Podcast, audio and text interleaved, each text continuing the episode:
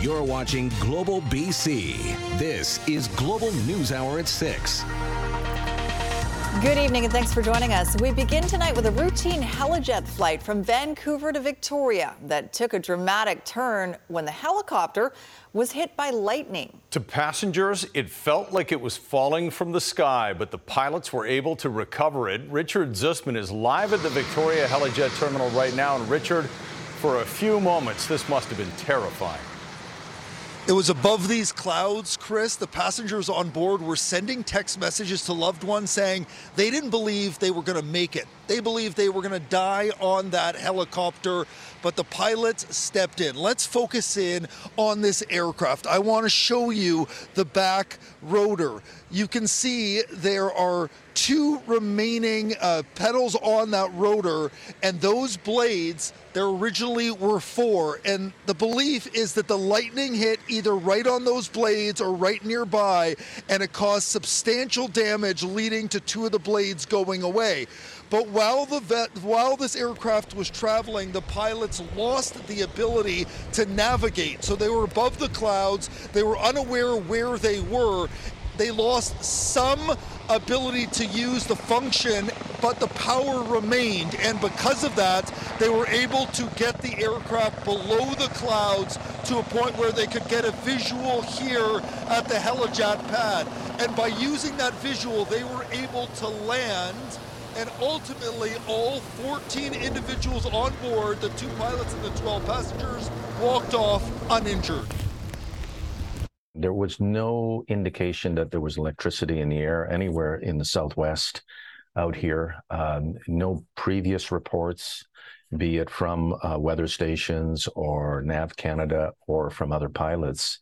So it was very unusual, and this seemed to be the only lightning strike that has happened today in the area. These sorts of lightning strikes are incredibly rare. Helijet says they've operated for more than 30 years, and this has happened only two or three times. They are still operating other helicopters as part of their fleet. The Transportation Safety Board will be reviewing this situation. But ultimately, the belief is that these two pilots were heroes, the way that they were able to navigate the helicopter back to the ground here and make sure that nobody was hurt. Good to know it's still on schedule, too, that 6 o'clock flight, landing yeah. just yeah. on time, Richard. Really appreciate it. Thanks. Now, a warning about this next story. The subject matter might be disturbing for some viewers. Drivers witnessed a horrifying scene on Monday when a man in crisis jumped from the Alex Fraser Bridge. And it's raising more questions about an issue Global News reported on last month. Why are there no suicide barriers on that bridge? Janet Brown reports. Delta police say a call came in Monday afternoon about a person in crisis on the Alex Fraser Bridge. Ten minutes later, frontline officers were on scene, and while they had started to talk with the person in distress, it wasn't enough. We asked for a negotiator, the negotiator didn't make it. Delta's police chief says he understands motorists were frustrated because of delays. But what some did as they sat in traffic infuriates him. We experienced large disruptions on Alex Fraser Bridge from people rubbernecking, people taking photos, and people actually yelling at the person suffering from a mental health crisis, which is really unacceptable. Dubord wants to see the province get creative and find a way to install suicide barriers on the bridge. We're looking for them to aggressively pursue innovation, technology, any kind of solution that may be coming up now. The transportation minister says the bridge was not designed to accommodate tall safety fencing, as any additional barrier would create stress on the span, both in weight and aerodynamics. We've looked at every possibility, and uh, not every bridge um, is it possible to put in the kinds of uh, barriers or, or prevention equipment that we would like. Delta Police say from 2020 to 2022, there were 70 calls for service to the bridge involving distressed or suicidal people. At the same time, there were six confirmed suicides. The Canadian Mental Health Association says suicide barriers save lives. This is actually one of the most well proven, well documented um, suicide prevention um, activities that can be done um, in our communities to, to uh, help reduce rates of suicide. The Alex Fraser Bridge has call boxes at several locations connecting directly with a counselor, but the police chief says the person in crisis Monday did not use one. Janet Brown, Global News. And if you or someone you love is in crisis, there is help. You can call the BC Hotline for Mental Health. It's 310 6789, no area code needed. Or you can call 1 800 Suicide. That's 1 800 784 2433.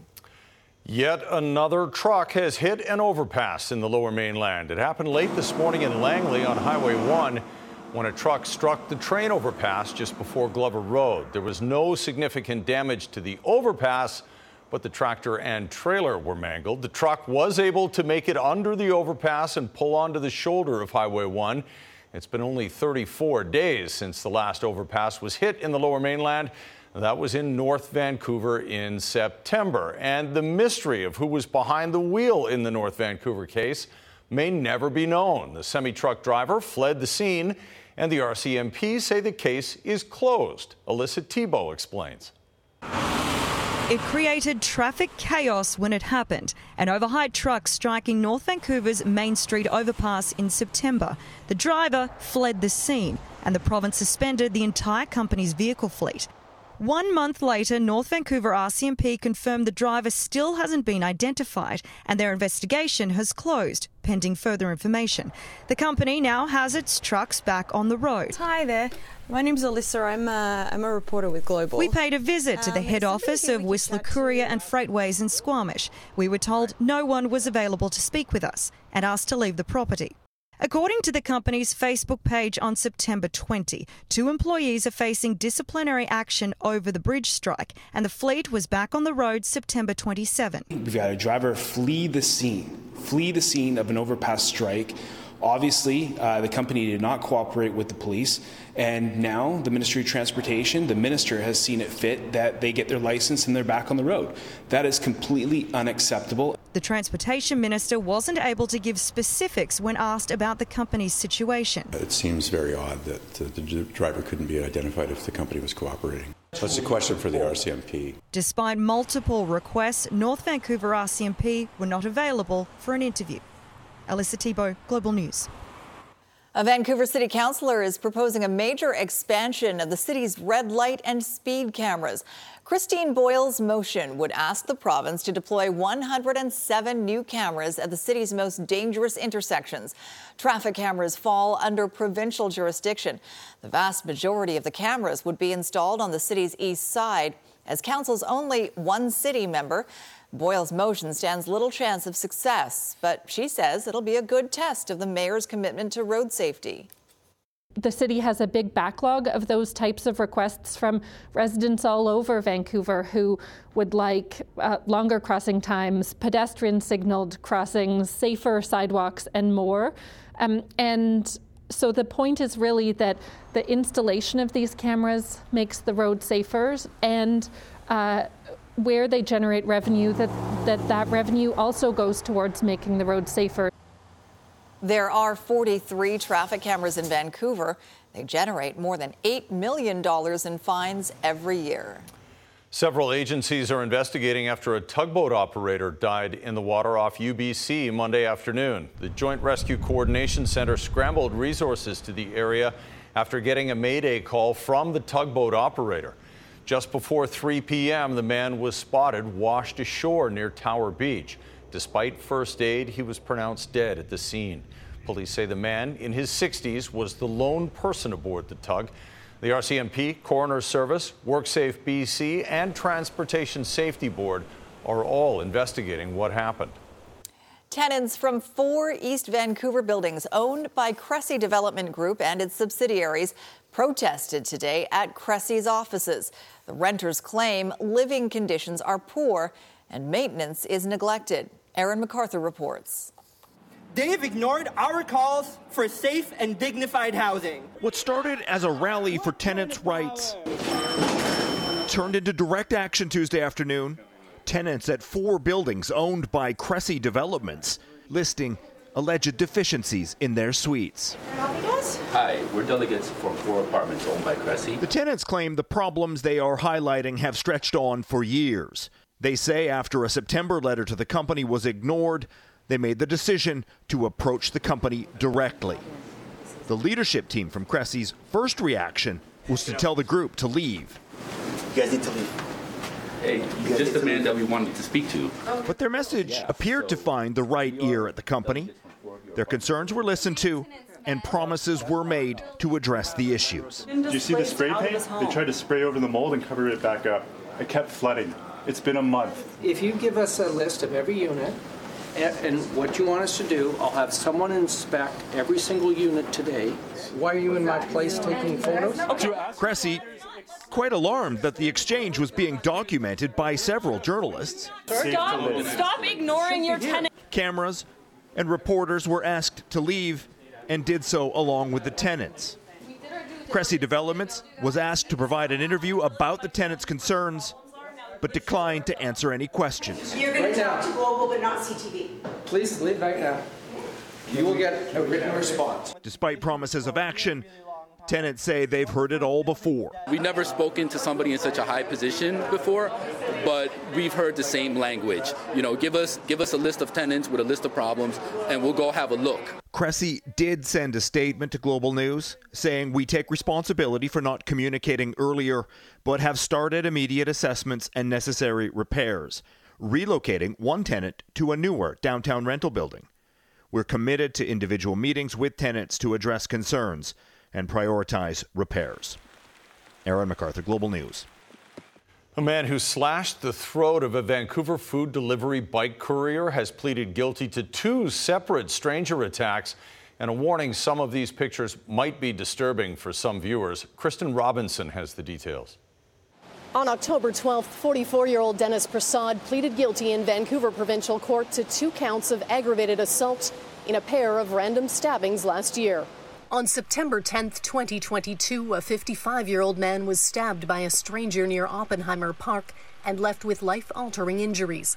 The next day, Hamidullah Habibi, who came to Canada from Afghanistan, survived an unprovoked attack in Chinatown. I was really scared of him. The newcomer's throat was slashed while he delivered food on his bike. And I see him, he, he has a knife in his hand, and he was approaching me. This guy, he's starting stabbing me. And that time, you know, it was everything was happening so fast. I feeling something in my throat that it was, I can't breathe. And I tried to call 911, uh, but I couldn't because my my screen, my phone screen was all in blood. A nursing student rushed to his aid. Habibi was left with at least 20 staples in his neck.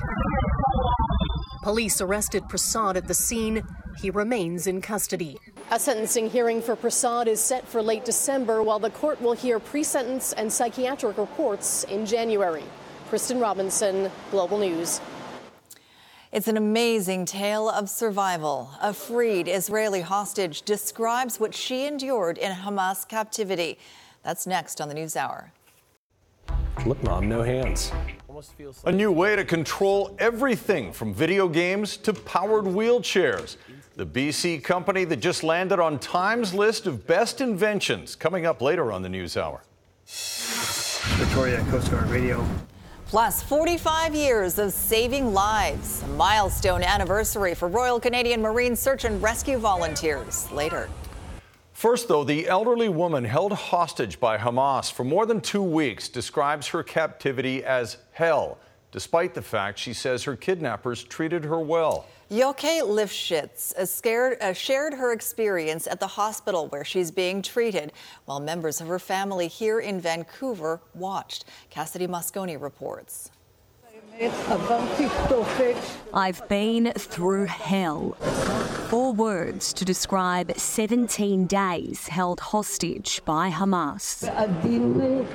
Speaking through her daughter at a Tel Aviv hospital, Yokia Lifshitz gives the world the first public account from the more than 200 Israeli civilians kidnapped and held against their will by Palestinian militants. My mom is telling the horrific stories.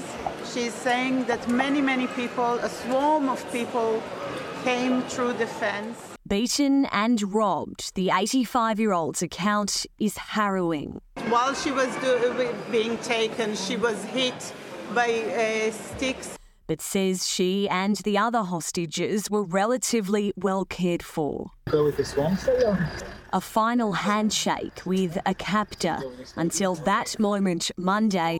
Oh my God. The grandmother's family didn't know if she was dead or alive. It's true. Our cameras were there when Yoke's niece here in Vancouver got the incredible news. I called her this morning. It was like, wow, you know. She sounded very, very tired and exhausted. And um, but her spirit is still there. Ruti's uncle Oded is still missing. Yoke says they were separated in Hamas's spider web of underground tunnels. My mom is very much hoping that all the people that were with her will come back and the story is not over till everybody come back. There are children, there are babies, so many different people and nobody knows what their condition is. We really need to bring them home safe uh, and as soon as possible. Cassidy Mosconi, Global News. The restaurant industry struggles with pandemic recovery. It's difficult because the math doesn't work for a lot of restaurants anymore. The biggest factors that have businesses on the brink of failure coming up. Plus, I've been feeding wildlife all my life. A North Vancouver resident in court for putting himself and his neighbors at risk. Why he says he's done nothing wrong. Crews have closed some lanes and are clearing some pooling water off the Port Mann Bridge, and traffic is still a little slow eastbound across the bridge deck. Today's Lotto Max jackpot is an estimated $32 million. Lotto Max, dream to the max. I'm Trish Jewison in the Global Traffic Center.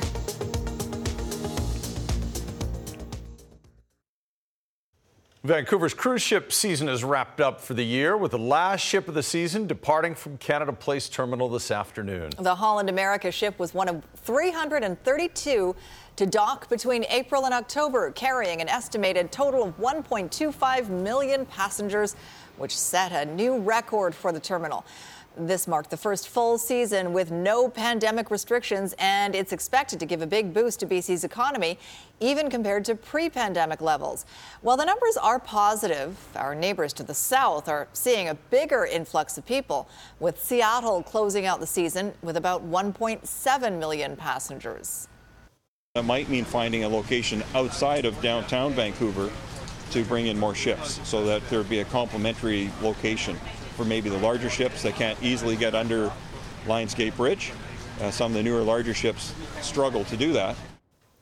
According to the Vancouver Fraser Port Authority, based on preliminary bookings, the 2024 cruise ship season is shaping up to be just as successful as 2023.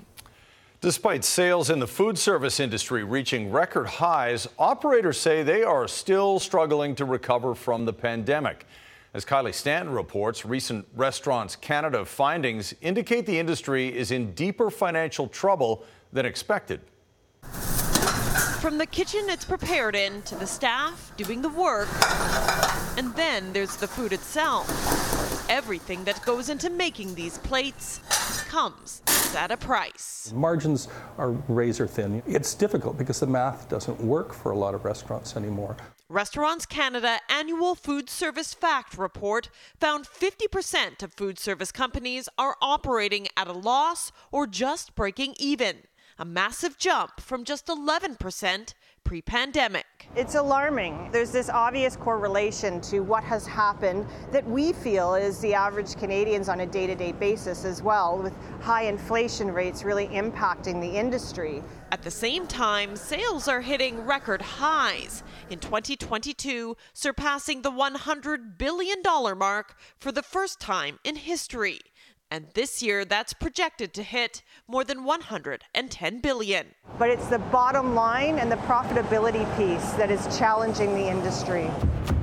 The findings come amid a renewed push for the federal government to once again extend the repayment deadline for the pandemic era Canadian Emergency Business Account, or CEBA, by at least another year. Last week, premiers from across the country voiced their concerns, and the restaurant industry is echoing the call. It's in the interest of the federal government to do this because, you know, we're going to keep businesses going, they'll be able to pay it back. I think if we do what's going to happen right now, is that we're going to see a lot of businesses go under. The report shows one in four table service restaurants do not expect their business to recover from the debt incurred during the pandemic. Hey, how are you? And while the Fireside Grill considers itself to be one of the luckier ones, the business still has plenty on its plate. It's a tough business in you know the best conditions. We're not looking to say, "Oh, poor us," um, but when you have things that happen outside of your control, you look at it and think, you know, enough's enough. Kylie Stanton, Global News. Coming up, one of the best inventions of 2023. It's a game changer for humanity. Neural earbuds from a BC company setting out to disrupt the entire electronics industry. Plus, they have no proof, no direct proof that I said uh, bears or coyotes directly. A North Vancouver man in court for feeding wildlife and why he says he'll win the case.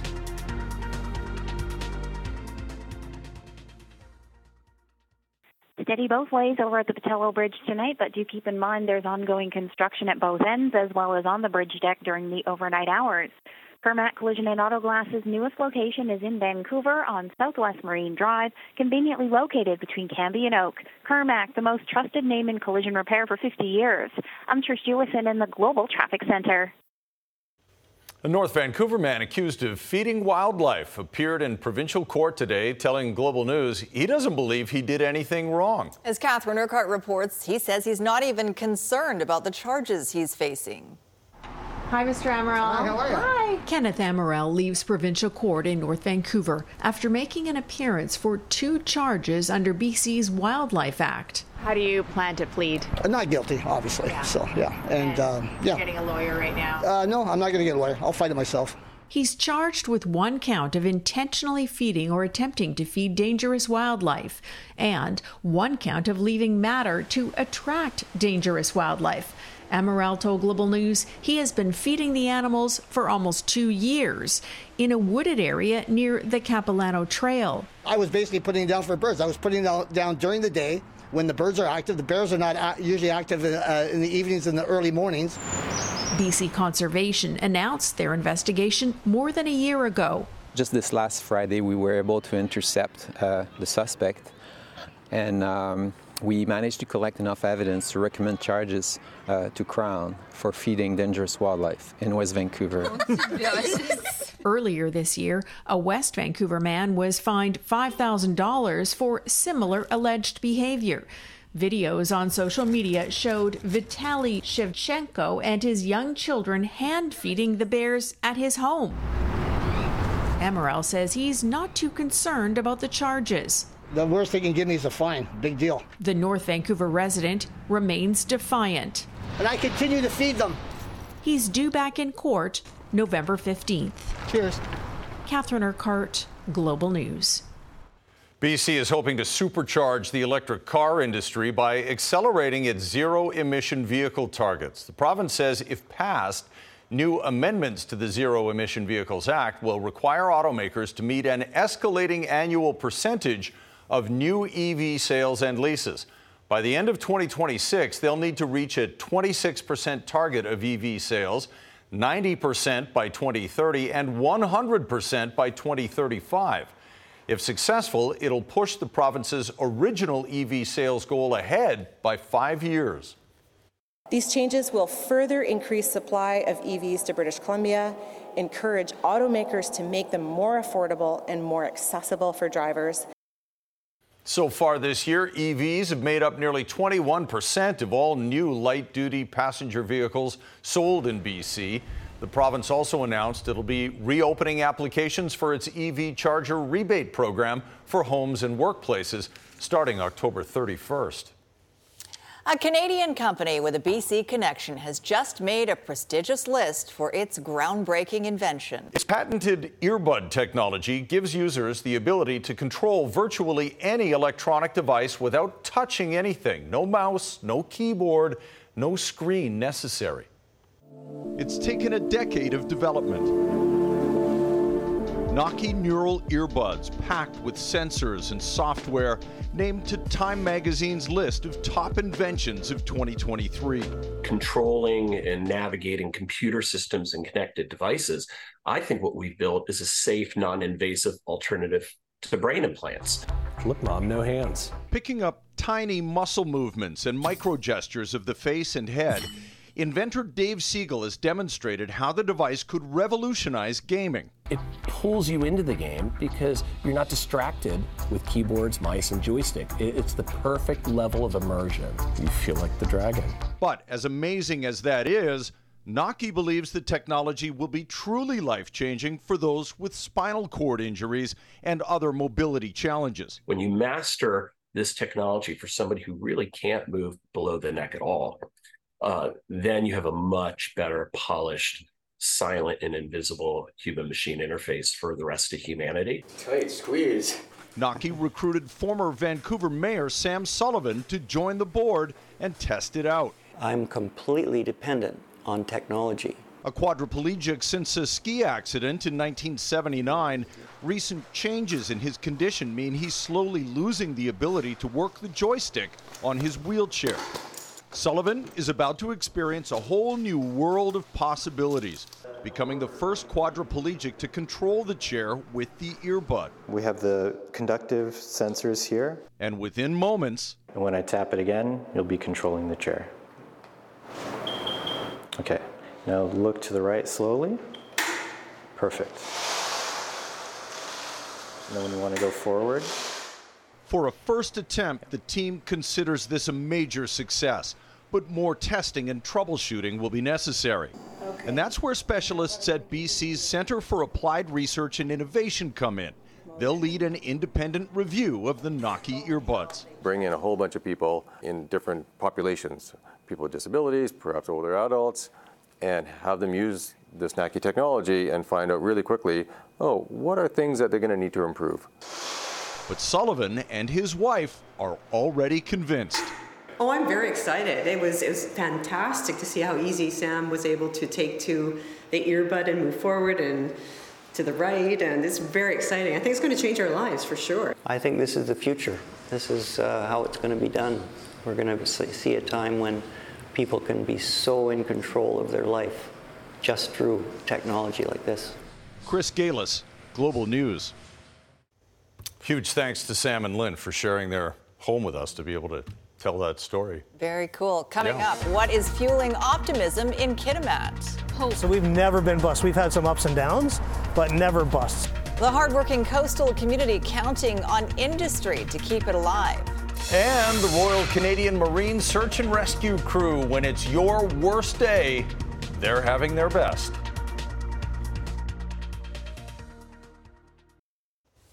Years of industrial ups and downs have earned Kitimat a boom and bust reputation. But with construction of a major LNG export facility helping to rebuild its economic base, as Elizabeth McSheffrey explains, that small North Coast community is banking a brighter and more consistent future. The natural beauty surrounding Kitimat, a majestic work of art. But a closer look reveals the many brushstrokes of hard losses and unrelenting hope. So we've never been bust. We've had some ups and downs, but never busts.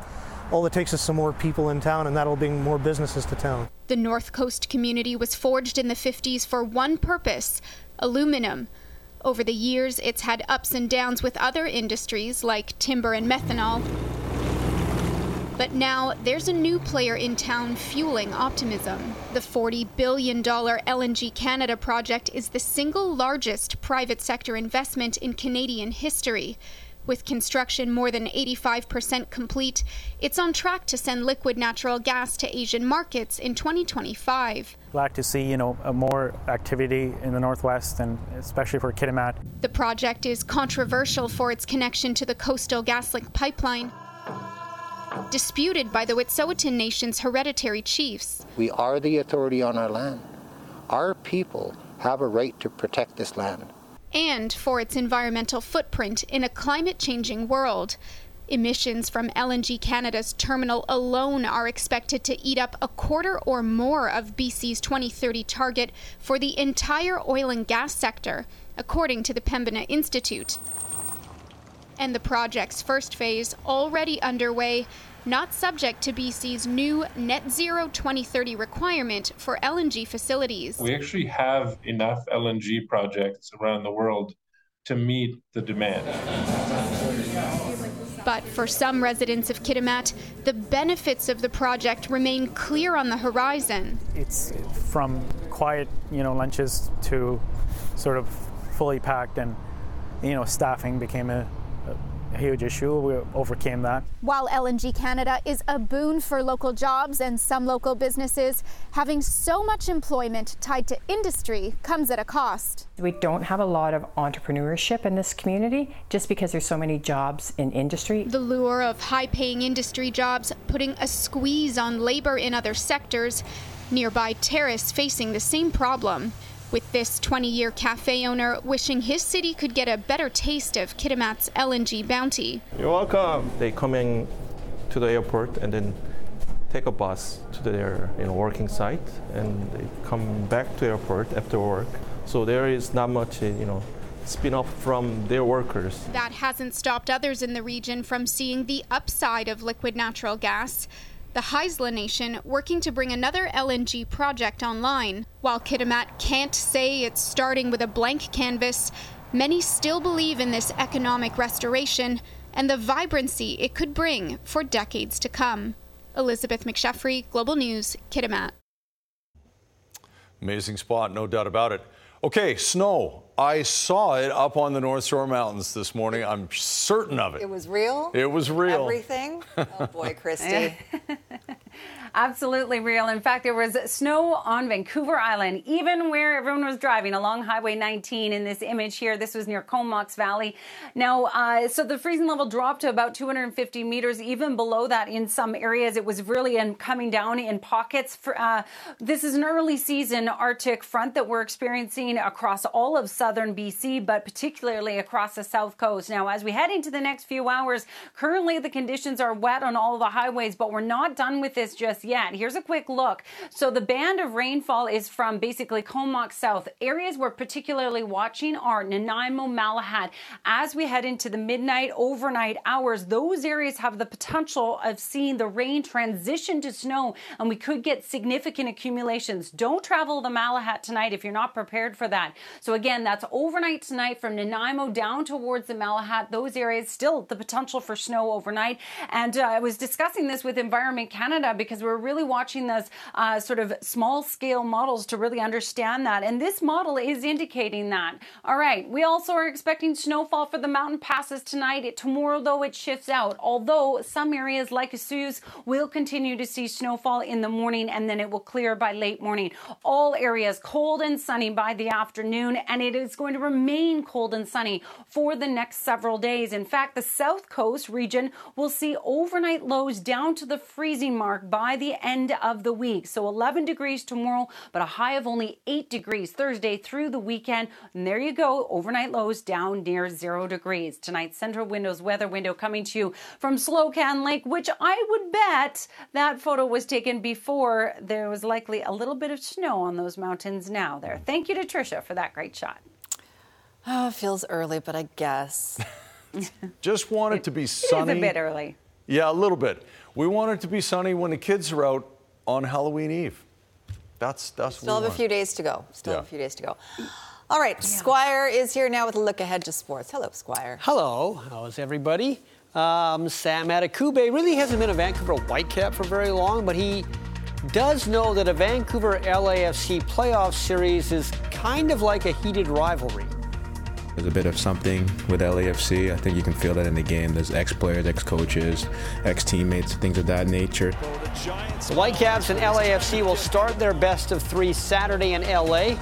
These teams really don't like each other very much. All right, thanks, Squire. And if you get to tr- into trouble on the water, these volunteers will come to the rescue. 45 years of the Royal Canadian Marine Search and Rescue Team coming up.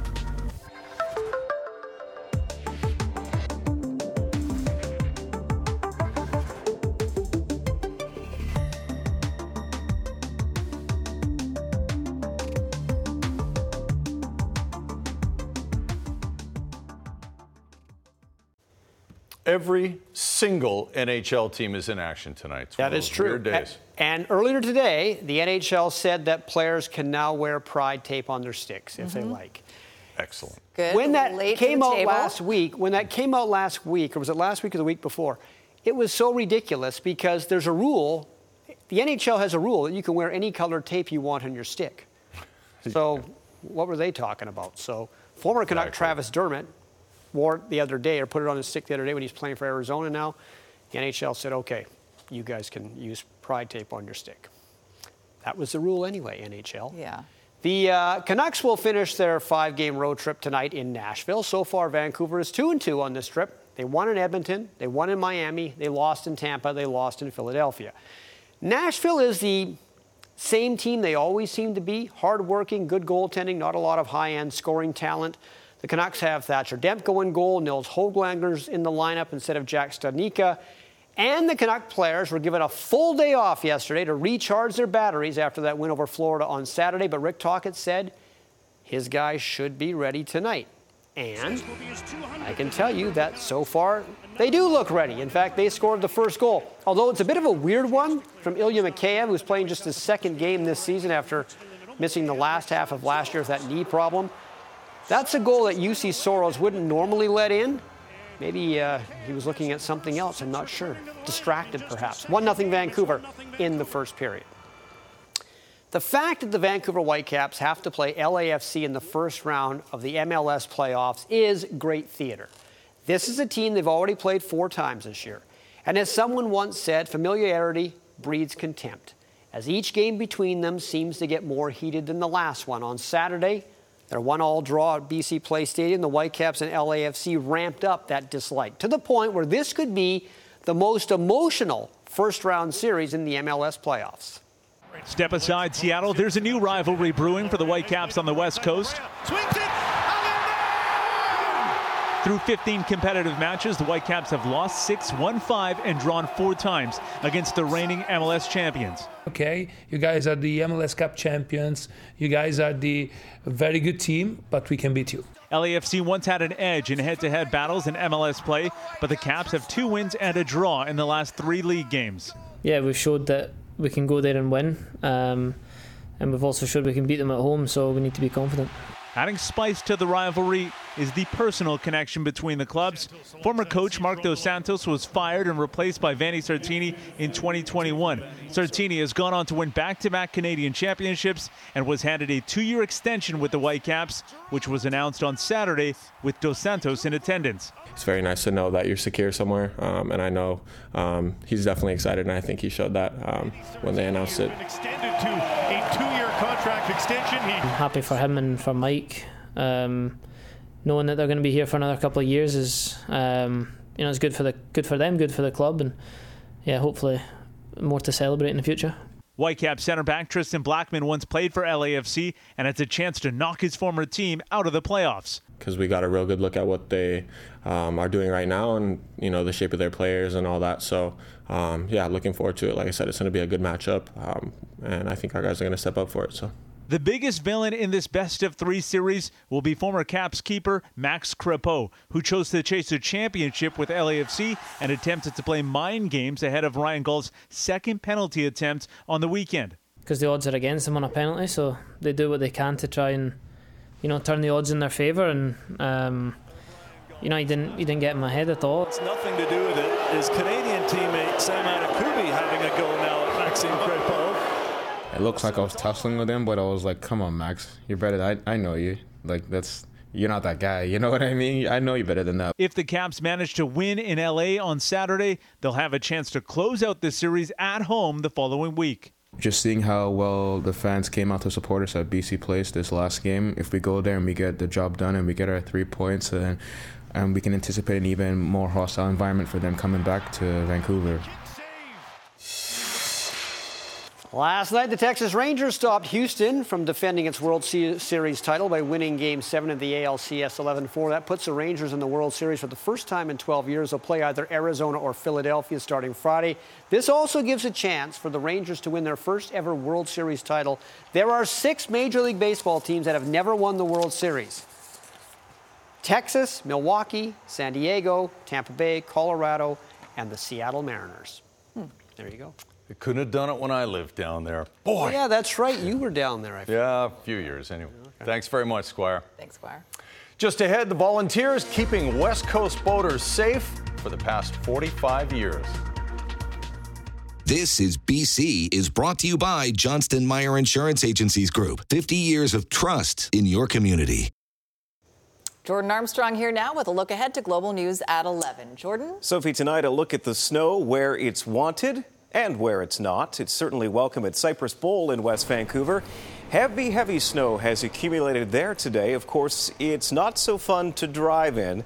And on parts of Vancouver Island, the plow trucks were out this October 24th to keep the major routes clear. Also, stormy conditions on the water. We're hearing right now that the ferry from the Gulf Islands to Tsawwassen is actually holding an active pass, so we'll keep an eye on that. Also, why a very popular parking lot for events at BC Place could soon disappear.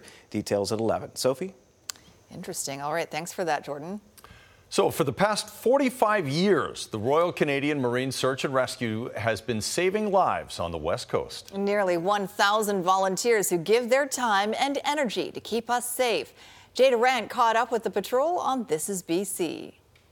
We have a mayday call, report of a sunken vessel with two persons in a life raft. From their 31 stations around the province, Royal Canadian Marine Search and Rescue volunteers are responding to emergencies at a moment's notice. That look of gratitude and, and, and wide eyes when they're cold and they're shivering in the water, looking up at you out of the boat. So here's where we are underneath the Second Narrows Bridge. And Deputy Station Leader Sean Burchett was just honored for his 33 years of service. Through here and probably as far as Dundarave. We sort of look at this from did we impact someone's life today?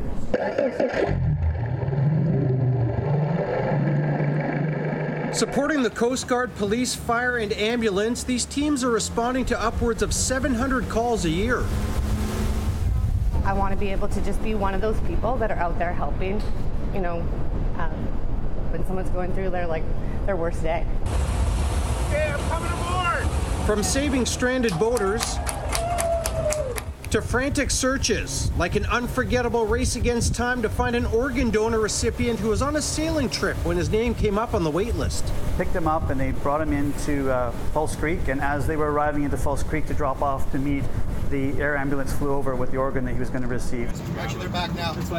Now in its 45th year, there are more than 900 volunteers trained to save lives on the water. Victoria springing into action in an instant when that emergency call comes in. Towing a broken down boat or returning that lost child to their to their parent or whatnot. If we've made an impact to somebody at some point during that day from what we've done, that's the reward for most of us. All secure? I never want someone to be afraid to like call for help, be you know like embarrassed of their situation, be worried about getting in trouble. We're another resource out on the water because it can get scary. It can get scary quickly, and we're there to to truly like help people. Jay Durant, Global News. Thank you for the work you do out there. And if you know someone who has a great story to tell and you want to share it with the rest of us, please do. Just email the idea to jay at thisisbc at globalnews.ca. All right, we talked about uh, it's windy out there. Jordan was Yeah. just mentioning that ferry holding an active pass right now, and uh, we're Mhm. talking to a, a passenger that's on board that boat right now. But Kristi, yeah, we saw snow and now wind. Yeah, so I just thought I would explain. It's basically the Arctic front, that uh, high pressure inland that's pulling all that cold Arctic air out towards the coast. So we're seeing strong outflow winds. Tsawwassen 60 kilometers an hour, Saturna Island 67 kilometers an hour.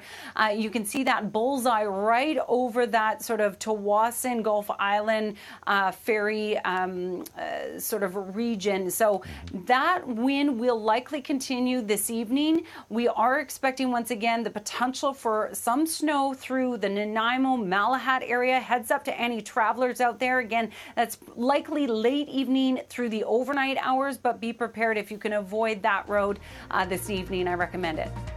I'm not even ready for my winter coat yet, and I've had to pull it out. But uh, this is a bit of a wake up Just call wear today. two or three summer coats. That's a good idea. At the same time. Lars plan always. All right, thanks for watching, everyone. Have a good night. Good night, all.